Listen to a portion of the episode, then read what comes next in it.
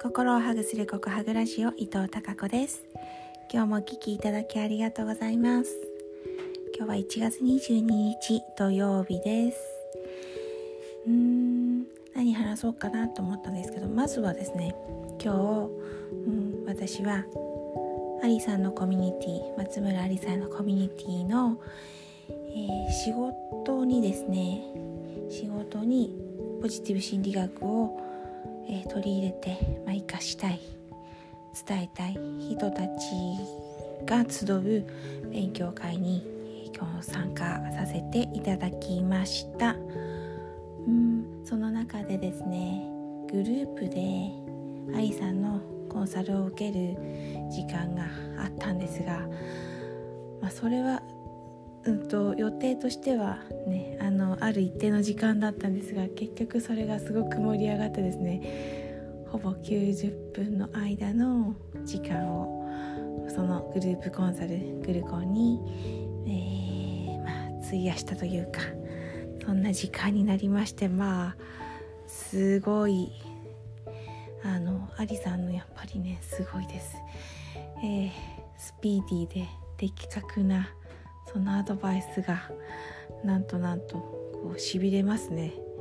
こちらもこう心地いい感じになりまして学びが深いなっていうことを感じました。そう学びといえばですね私最近思ったことがあって、えー、今お世話になっている私のヘアケア、ね、をしてくれている美容院美容師さんたちは、うん、やはりいろんなことを学んでいるんだ学んで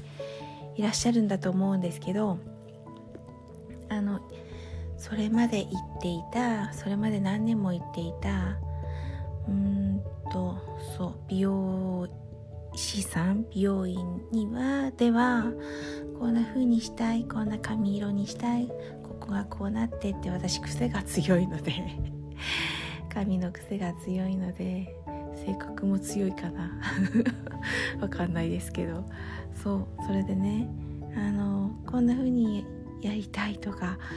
ここがこうなってとか、えー、髪色がねこんな風になりたいなっていう、えーお話をしてもです相談をしてもですねそれはできません。あなたの髪でこれはできません。でずっとねあのできないものだと思っていたんですけど、えー、いい美容院に巡り合ってね腕の立つ、えー、美容師さんたちに巡り合ってですねそんなことできるんだったんですね。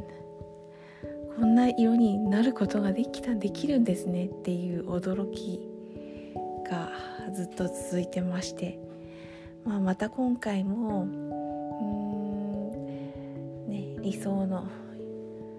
ヘアスタイルをですねカラー含めて伝えたらはいじゃあやっていこうねっていうことで